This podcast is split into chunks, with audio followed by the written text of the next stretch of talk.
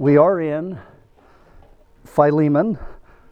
Dave Jackson was telling me he read ahead in Exodus to be all prepared and was wondering how I was going to teach on all of the minutiae laws. And that's part of the reason we're in Philemon, actually. But we will go back to Exodus at some point. Kind of excited about going through the tabernacle and some of the parts of that. But we are in Philemon. For those of you who weren't here last week, we didn't get very far in Philemon. And actually, this week, we're going to take another little detour. We'll finish Philemon next week. I'm starting to feel like John MacArthur to be able to spend three whole weeks in Philemon, but just kidding. He can spend a year in Philemon, actually, yeah. But last week we spent most of the time not actually in the book, but setting the sort of the scene for the book.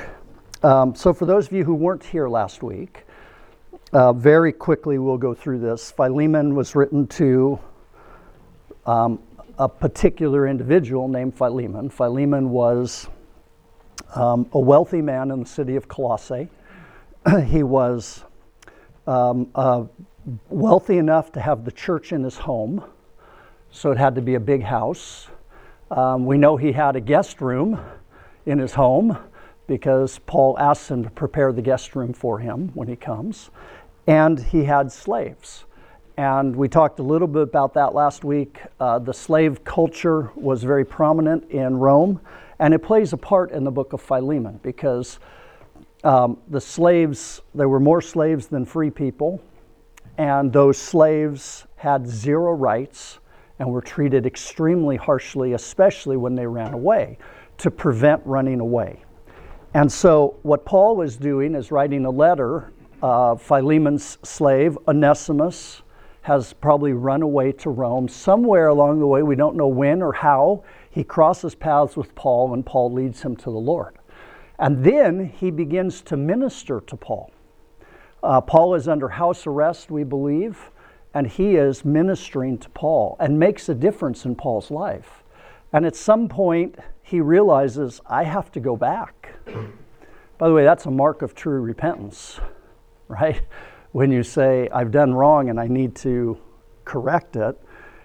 So Onesimus is truly repentant, but now he's got a problem because if he goes back, what's going to happen to him?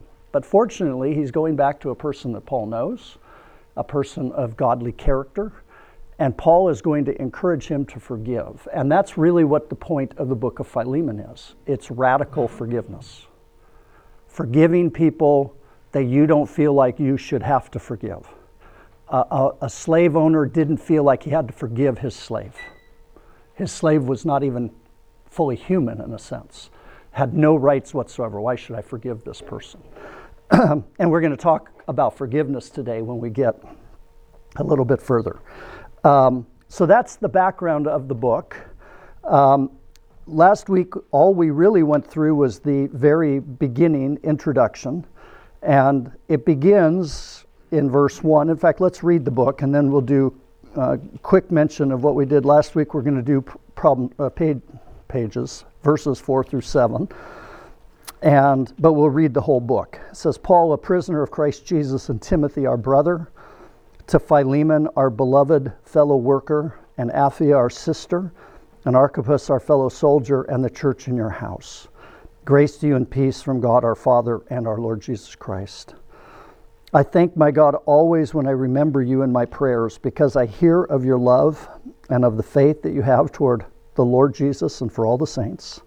And I pray that the sharing of your faith may become effective for the full knowledge of every good thing that is in us for the sake of Christ. For I have derived much joy and comfort from your love, my brothers, because the hearts of the saints have been refreshed through you. Accordingly, though I am bold enough in Christ to command you to do what is required, yet for love's sake I prefer to appeal to you. I, Paul, an old man and now a prisoner also for Christ Jesus, I appeal to you for my child, Onesimus, whose father I became in my imprisonment. Formerly he was useless to you, but now he is indeed useful to you and to me. I am sending him back to you, sending my very heart. I would have been glad to keep him with me in order that he might serve me on your behalf, during my imprisonment for the gospel. But I preferred to do nothing without your consent, in order that your goodness might not be by compulsion, but of your own accord. For this perhaps is why he was parted from you for a while, that you might have him back forever, no longer as a slave, but more than a slave, as a beloved brother, especially to me, but now, how much more to you, both in the flesh and in the Lord. So if you consider me your partner, receive him as you would receive me. If he has wronged you at all, or owes you anything, charge that to my account. I, Paul, write this with my own hand. I will repay it, to say nothing of your owing me even your own self. Yes, brother, I want some benefit from you in Christ. Refresh my heart in Christ. Confident of your obedience, I write to you, knowing that you will do even more than I say. At the same time, prepare a guest room for me, for I am hoping that through your prayers I will be graciously given to you. Epaphras, my fellow prisoner in Christ Jesus, sends greetings to you, and so do Mark, Aristarchus, Demas, and Luke, my fellow workers. The grace of the Lord Jesus Christ be with your spirit. So that is the book. Last week we mentioned that Paul begins by not claiming apostleship. And he doesn't even say he's a servant. He simply says, I'm a prisoner of the Lord, a prisoner for the Lord, not of the Lord, a prisoner for the Lord. Paul, throughout this book, is going to be appealing to Philemon as opposed to commanding him to do something. Because what he's asking him to do is radical forgiveness. Forgiveness that's countercultural forgiveness, and might even be seen as being wrong in that culture, to forgive a slave. And so Paul is saying, I'm not telling you as an apostle. I'm speaking to you as one who also has suffered for Christ. And sometimes forgiveness is going to cause us even suffering. We mentioned as well, and I want to just take before we go into what we have for today, that last paragraph talks about all the people he's with. I want you to see something. If you go to Colossians, and we believe that the letter of Colossians and the letter of Philemon were sent at the same time. They were sent at the same time, and they were delivered by the same person. So you have to picture the scene. Philemon is no doubt there, or perhaps is there. I shouldn't say no doubt, but the letter would have been brought to the church by Tychicus, and Tychicus walks in with two letters from the Apostle Paul. And Philemon is looking, and standing right next to Tychicus is Onesimus. I'll show you that out of Colossae.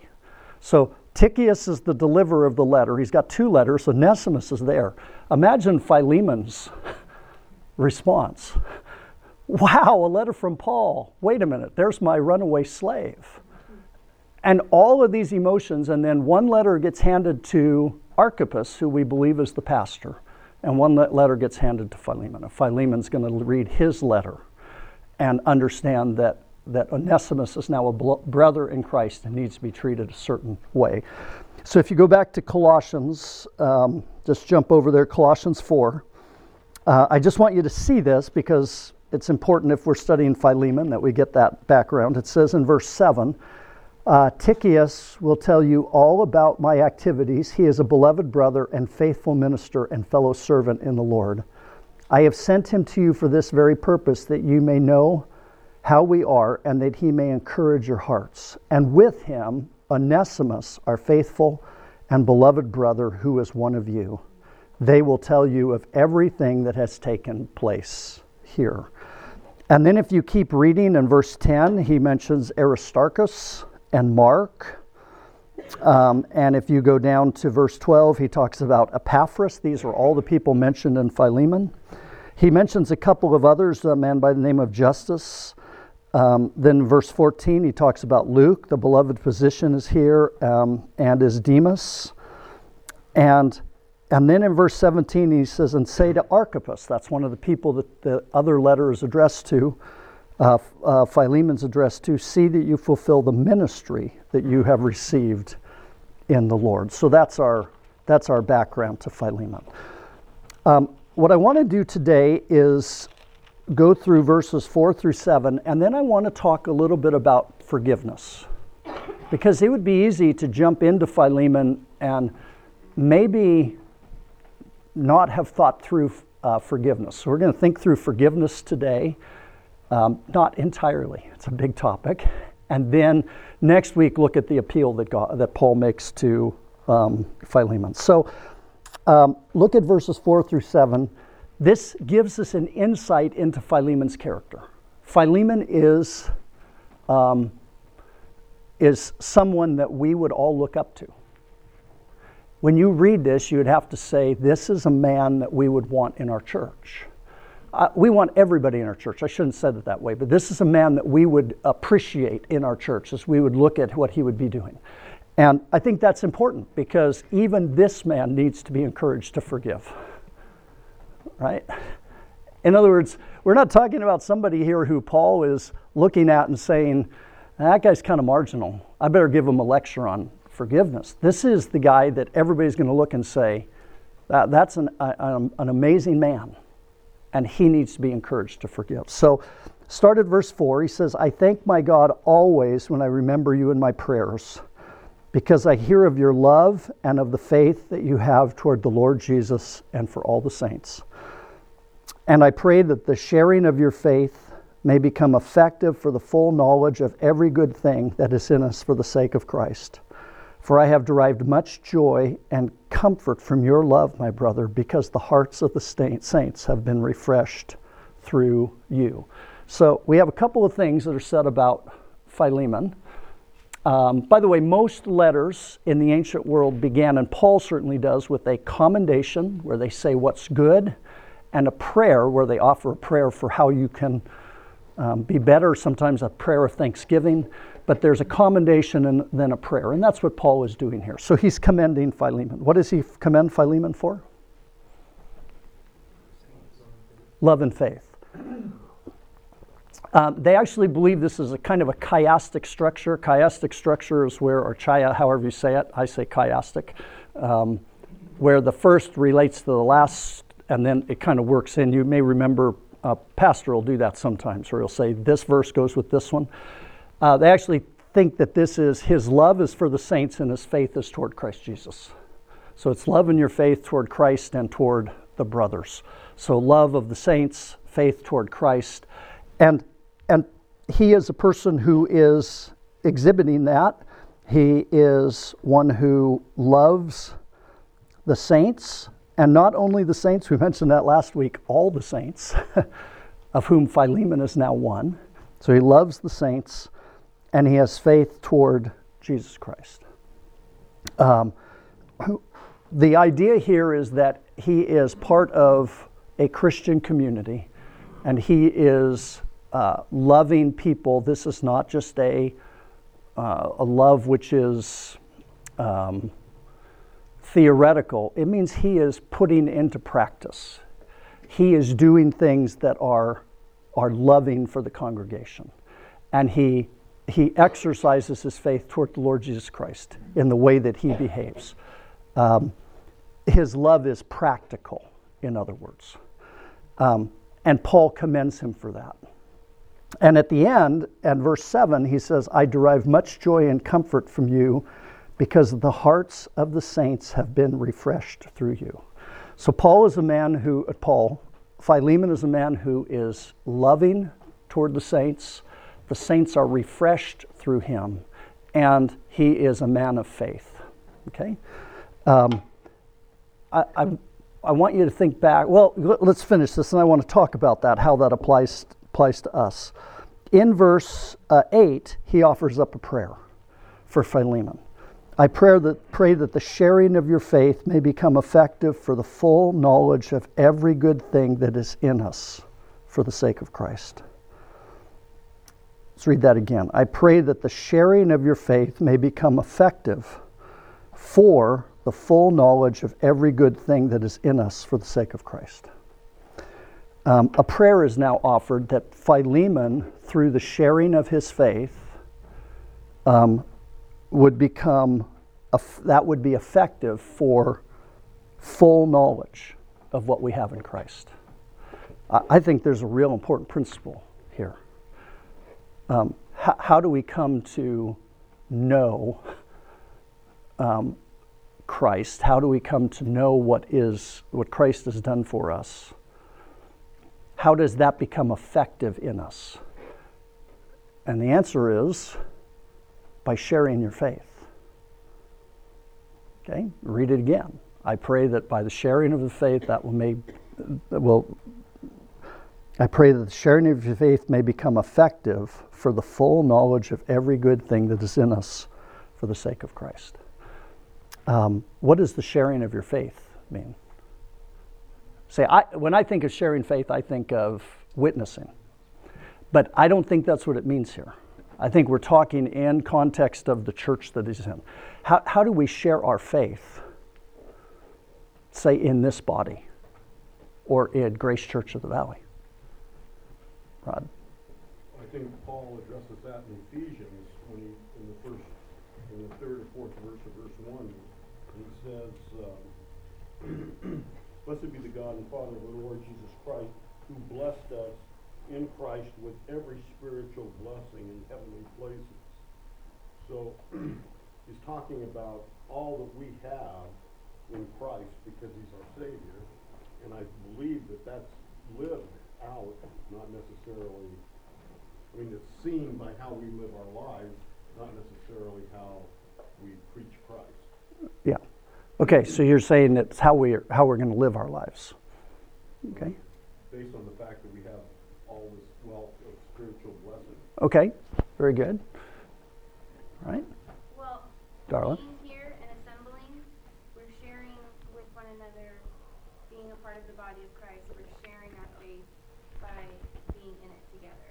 Okay. So just being here and fellowshipping is sharing your faith with other people. Okay. Anybody else?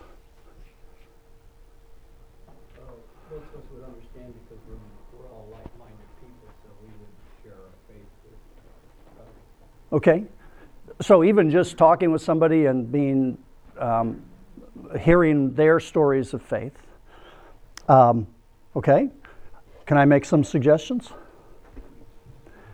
I think this means living it out practically like Philemon was doing. You have gifts, you should be serving. You have talents that God wants you to use. You should be encouraging one another. Remember back at the beginning of our church, some of you can't remember back then because you weren't here, there was a real emphasis on the one another's, which was sharing our faith with one another. And so let me just read through the list of the one another's. And I just went through and actually pulled them out. I just went into my Bible thing, one another. And this is what comes up. Be at peace with one another. Okay? In other words, if you're fighting with somebody, stop fighting with them. Be at peace with them. We are people who desire harmony because that's what Christ wants for us. We're to wash each other's feet. We're to love one another, and that's repeated numerous times, 6, 7 times. The only one that's repeated more is greet one another with a holy kiss, and I'm not sure if we want to be doing that, but got it? Okay, Tom, I'll make sure and get out quick afterwards, all right? Be devoted to one another. Owe nothing but love to each other. Don't judge each other, build each other up, accept one another, admonish one another, serve one another, bear each other's burdens, tolerate each other, speak truth in love to one another, and of course, forgive one another. All right? That's sharing our faith. What I find interesting here is that Paul shares his faith by encouraging Philemon. Encouraging Philemon the way he's encouraging him, reminding him of who he is, spurs him on to do what he's going to be asking, which is to forgive. I would encourage you to be like Philemon. We need to have faith in Christ. We have to have love for the saints. Your love should be refreshing to other people. People should be refreshed, filled with joy because of you, and the service that you offer, and the way that you live your life, and the encouragement that you are, and the way that you love other people. And that's who Philemon was.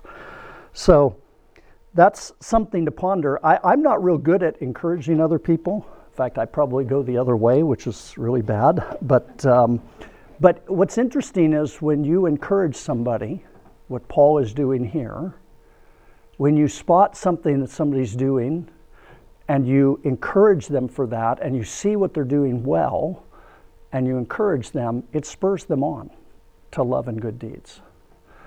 And so, maybe today, maybe this week, maybe we make an effort to encourage each other. You see somebody who's serving or who has a ministry or somebody who said a kind word to you and it made a difference, thank them for that and encourage them.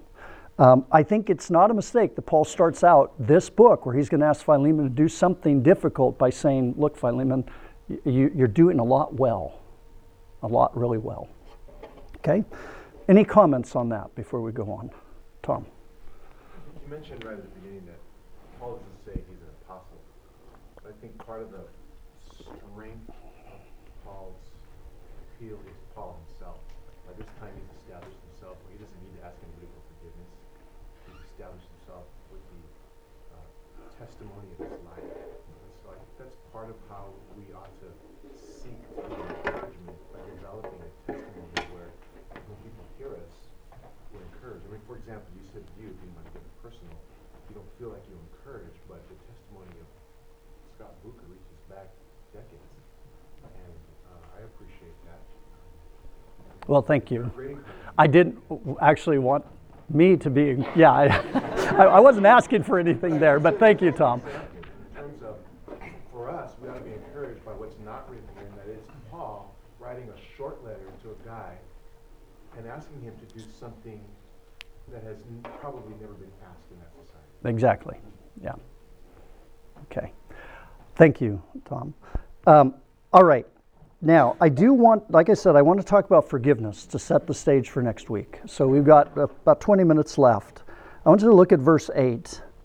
He says, accordingly, though I am bold enough in Christ to command you to do what is required, yet for love's sake I prefer to appeal to you. That's an interesting verse. Paul says, I could command you to do this. They might say, well, there he's pulling his apostleship card. No, it's not because he's an apostle. You and I, if we were bold in Christ, could command people to do what Paul is asking Philemon to do. Because the Bible is absolutely clear about our responsibility to forgive. Forgiveness is not an option. And somebody who is unforgiving is not demonstrating that they know the Savior. Someone who is unforgiving needs to actually be confronted. Now, Philemon has not proven himself unforgiving yet, okay? But what's interesting is that this isn't Paul saying, I'm an apostle and I can tell you what to do. This is Paul saying, this is what Christians do, and I could command that of you. Jump back to Colossians chapter 3 and verse 13. Actually, verse 12. He's talking about what it looks like to live the Christian life. He says, put on then as God's chosen ones. He says, put off the things of the flesh. In the beginning, put your affections on the things above.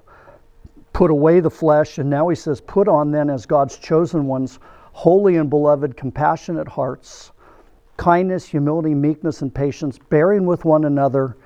And if anyone has a complaint against you, forgiving each other, as the Lord has forgiven you, so you also must forgive. Not should forgive, you also must forgive. We are to forgive as we were forgiven. If you go to Matthew, that's why Paul could command him to do this. This is not an option, this is required. If we go to Matthew chapter 6, and one of the most familiar passages in the Bible deals with forgiveness. It is the Lord's Prayer. Most of us could quote it, and because we can quote it, we just run right through it, right? The words go by. So let's look at what he says. Verse 9, well, at the beginning of the Lord's Prayer, our Father in heaven, hallowed be your name. Your kingdom come, your will be done on earth as it is in heaven. Give us this day our daily bread, and forgive us our debts as we also have forgiven our debtors. And lead us not into temptation, but deliver us from evil. How do we want God to forgive us? Well, read it. How do we want God to forgive us? As we have forgiven. Okay? Let me just ask the obvious question. How much of your sin do you want God to forgive? All of it. Right? So how much of other people's sins are you to forgive? All. Okay? It's easy to just kind of read over that. Okay, he's saying you want to be forgiven by God? Forgive other people. Now, that messes with my theology a little bit because I don't see salvation as a work at all. It's all by grace. God even needs me to give me the grace to forgive, but the principle there is that we as Christians are forgiving people.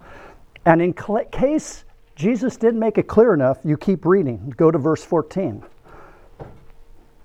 For if you forgive others their trespasses, your heavenly Father will also forgive you. But if you do not forgive others their trespasses, neither will your Father forgive your trespasses. Now, that's a scary verse. Paul says you must forgive. Jesus says you'll be forgiven as much as you forgive. And if you want your heavenly Father to forgive you, you need to forgive, okay? And in principle, that's good, but then we start getting into the details, right? But you don't know what that person did to me, right? You don't know what I've been through. And you don't know that that person deliberately hurt me. And you don't, and right? And we start doing that. So let's look at another passage. Matthew chapter 18 is in the last part of it all deals with forgiveness. And at the beginning, it actually begins in verse 15. It says, my Bible has titled, If Your Brother Sins Against You. All right, well, let's just answer the question. If your brother sins against you, what? You need to forgive. What's interesting is we're forgiving for a purpose. We're forgiving because God has forgiven us, and we're also forgiving Christian brothers to bring them back into fellowship. The whole point of what Jesus does is to bring us into unity with God and into unity with each other. Read John chapter 17. That they may be one just as we are one. This is what Christ is doing. The goal is reunification. So Matthew 18 is oftentimes misinterpreted as how we can get rid of people who are troublesome, but it's actually a pattern for how to bring people back. So it says, if your brother sins against you, go and tell him his fault between you and him alone. If he listens to you, you have gained a brother. But let me ask a question. What if he doesn't listen to you? Do you still have to forgive him? Yes, that forgiveness is offered when the sin happens. Reunification happens when repentance takes place. Everybody follow that? Sometimes we say, but that person has never asked me for forgiveness. Doesn't matter. It doesn't matter. He didn't ask you for forgiveness. That means you aren't reunified. And the point of going to him and confronting him with his sin is so that he asks for repentance and you can be reunited with that person. And then it talks about taking it to the church, and then, or two or three, taking it to the church. But the whole idea is restoration. But the principle is already there. We are to forgive when the sin happens. And you probably have heard somebody say that to you. I forgave you when you did what you did. Your parents may have said that to you. You don't need to, you need to repent, but you don't need to, in a sense, ask me for forgiveness. I already forgave you of things that you've already done. Now, just So you might say, you might be stretching that about forgiveness. I don't think so. Look at Peter's response to this. Peter says, then Peter came up and said to him, Lord, how often will my brother sin against me and I forgive him? Okay, Paul's getting down to brass tacks. All right, one time, fine. Two times. How many times? And he comes up with 7. The rabbi said 3. So Peter is being very magnanimous here. I'm going to go twice as much, 7 times. And what does Jesus say? 70 times 7. And then he tells the most amazing parable on forgiveness, one that we should hold on to always. It's the parable of the man who owes his master 10,000 talents. It says, verse 8:23, and let's go and read this down to the end of the chapter. Therefore, the kingdom of heaven may be compared to a king who wished to settle accounts with his servants. When he began to settle, one was brought to him who owed him 10,000 talents. And since he could not pay, his master ordered him to be sold with his wife and children and all that he had in payment to be made. So the servant fell on his knees, imploring him, have patience with me, and I will pay you everything. And out of pity for him, the master of that servant released him and forgave the debt. But when that same servant went out, he found one of his fellow servants who owed him 100 denarii. And seizing him, he began to choke him and saying, pay what you owe. So his fellow servant fell down and pleaded with him, have patience with me and I will pay you. He refused and went and put him in prison until he should pay the debt. When his fellow servants saw what had taken place, they were greatly distressed. And they went and reported to their master all that had taken place. Then his master summoned him and said to him, you wicked servant, I forgave you all that debt because you pleaded with me. And should you not have had mercy on your fellow servant as I had mercy on you? And in his anger, his master delivered him to the jailers until he should pay all the debts. So also my heavenly Father will do to every one of you if you do not forgive your brother from the heart. There's that same statement again. All right, everybody understand the parable?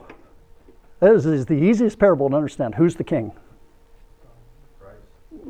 Christ the Lord, God is the king. Who is the person who owes 10,000 talents? We are. And who is the person who owes 100 denarii? Our brother who sins against us. Now, I think sometimes we miss something in terms of the scale of this. Anybody know what a denarii is? If you look up in your book, it's a Bible, it'll say like 20 cents or $1 or something. Anybody know? It's a day's wage. Day's wage. So let's just do a little math here. I don't get to do math much in this class, but 100 days wage. Let's just imagine roughly, if we're talking $10 an hour, a day laborer makes $80 a day. So 80 times 100, $8,000. Is that a big debt? It would be to somebody who only makes $10 an hour, right? Somebody owes you $8,000 and you're making $10 an hour. That's a big debt. This is huge. Okay? What's a talent? 1 talent is 6,000 days' wages. Okay? So if we multiply 6,000 times 8,000, 6,000 times 80, 48, 1, 2, 3, 4. 1 talent is about $500,000, $480,000. How many talents does he owe to his master? 10,000. So add 5 zeros here. $48 billion. $48 billion. Okay? That's why I'm saying we miss something. We kind of look at 100 to 10,000. This isn't 100 to 10,000. This guy has somebody owing him 8,000, but he was forgiven 48 billion. This is about 20 years worth of labor is what it comes down to. 1 talent is 20 years worth of labor, and he owes 10,000. Okay? Do you understand what Jesus is doing here if you're sitting there listening to him? But you say, what about the worst thing that could happen to me? What if somebody murdered one of my children? What if somebody raped my wife? What if somebody destroyed me on purpose? They took in my business, which was providing for my family, and they just through evil, deceptive, dishonest practices, they destroyed me.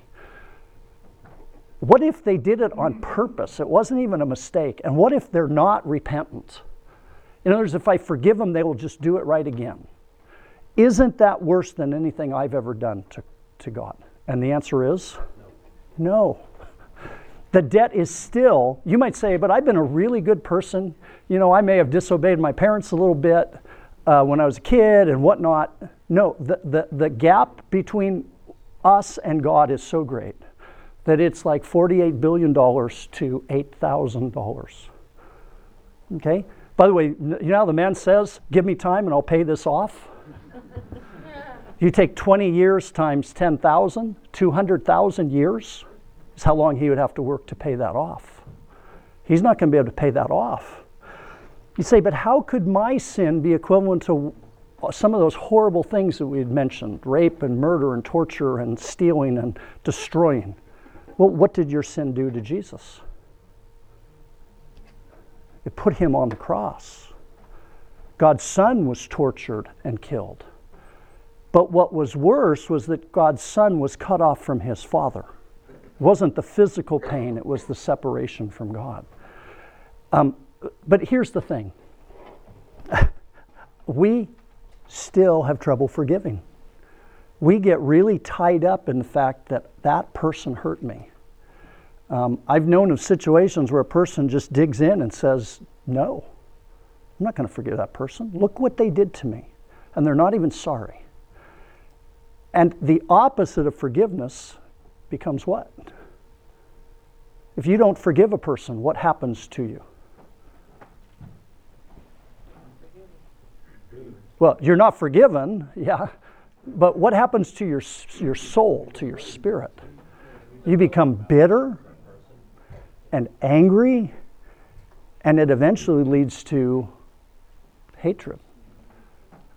It's hard to hang on to somebody having sinned against you. As our society moves further away from being Christian, and it's hard to imagine how we could be moving in that direction much faster, Americans have always kind of prided themselves on forgiveness, but forgiveness will not be a virtue that is valued in our society. There's already a book out called Toxic Parents, where the person argues that people who've had bad parents, parents who have hurt them, that the children should not be encouraged to forgive their parents. Should not be. Because you're taking the blame for what happened on you if you forgive your parents. Well, that's a very worldly understanding. That's not what the Bible says. Let me close with one thing. I think it's kind of interesting because I think it may actually help a little bit when it comes to thinking about forgiveness. It's an article by C. S. Lewis called On Forgiveness. I read it years ago. But he says in the article that he attended the Church of England, and every week they recited the Apostles' Creed. It was just part of their church. And in the Apostles' Creed it says, I believe in the forgiveness of sins. Now, we don't repeat that, but I bet you, listen to the songs today. Somewhere in there, we're going to talk about our sins being forgiven, right? And his comment was, he said, I said that for years and years and finally asked myself, as a Christian, why do I need to say, I believe in the forgiveness of sins? Don't we all believe in the forgiveness? Why do I have to remind myself every week that I've been forgiven? And then he began thinking about himself and forgiveness. And he said that what he found happening was that after he started thinking deeply about forgiveness, he realized that when he was praying and asking God for forgiveness, he wasn't usually asking for forgiveness, he was asking to be excused. He would say something like, yes, I got angry this week, but you just don't know that person. That's a really hard person for me to get along with. And she did this or he did that, and I got angry. So, do you understand what I've just done?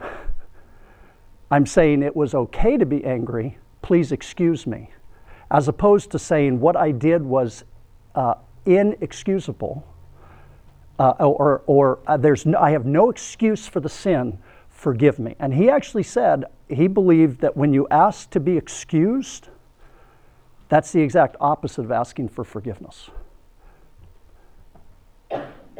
Everybody got that? People look very pensive right now. Stop and ponder it. Because when we are asking to be excused, what we're giving is reasons why we did what we did and hoping that those reasons are good enough. But in reality, at the core of it is something where we just have to say, I did this and I need you to forgive me. I have no reason why I sinned. There's no good reason for it. Now, you say, well, what difference does that make? And he said this. He said, we tend to do that to other people. When we fall into that mindset that forgiveness needs to have an excuse, he said, listen to people. They will say things like, yes, but that person did this to me and they had no reason to do it. Or they will say, that was inexcusable. Yes, that's why it needs forgiveness. But we tend to put on, and if I can figure out a reason why that person did that, then I'm more likely to forgive them. If they can come up and give me a valid excuse, I didn't really mean to lie to you, it just sort of slipped out, I'm sorry, then we'll forgive them. But that's not what Jesus is asking. Jesus is asking Philemon to forgive Onesimus without any excuse being offered. I simply ran away and I stole from you when I did it.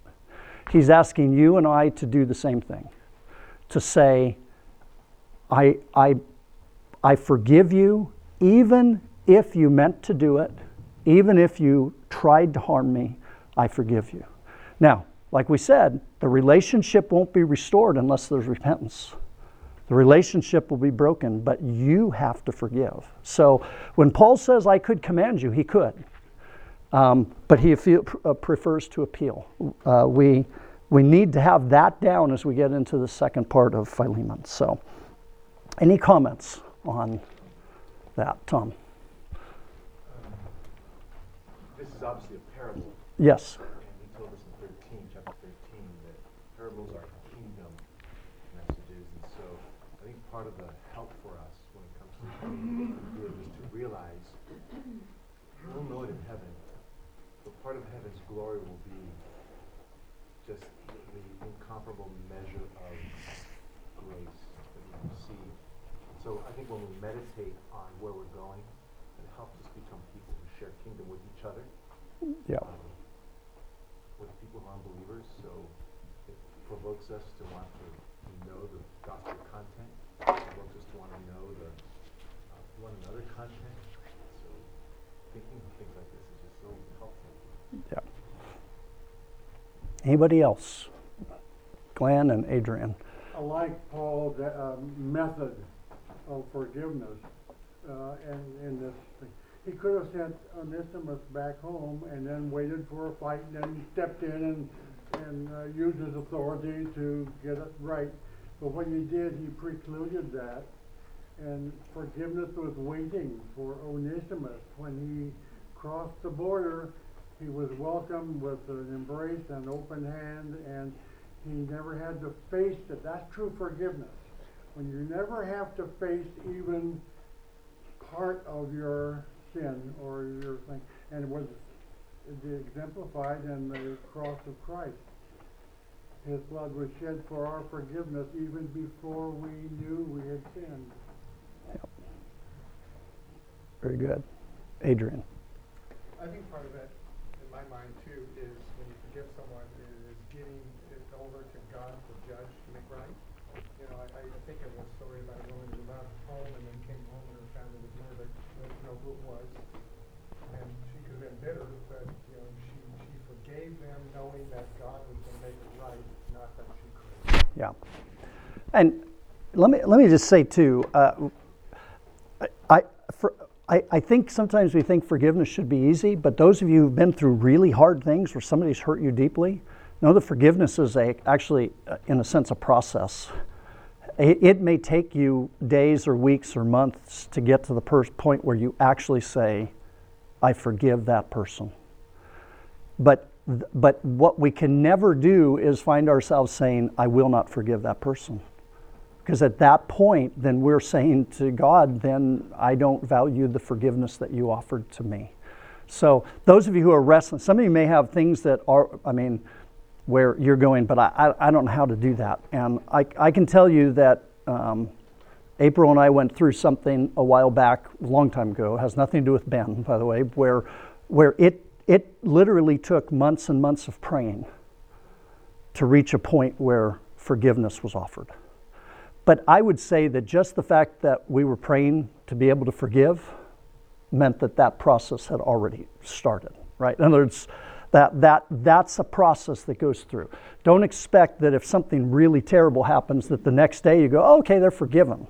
We're not wired that way, but our goal is always to be the people who offer forgiveness and to remember what Christ has done for us. And forgive it in a case like that under the most horrific circumstances where the person isn't even sorry. It still needs to be forgiven.